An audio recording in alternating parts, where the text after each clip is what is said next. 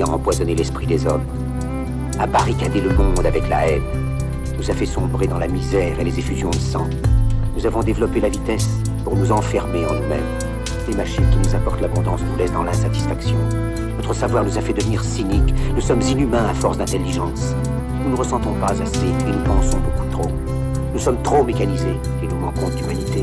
Nous sommes trop cultivés et nous manquons de tendresse et de gentillesse. Sans ces qualités humaines, la vie n'est plus que violence.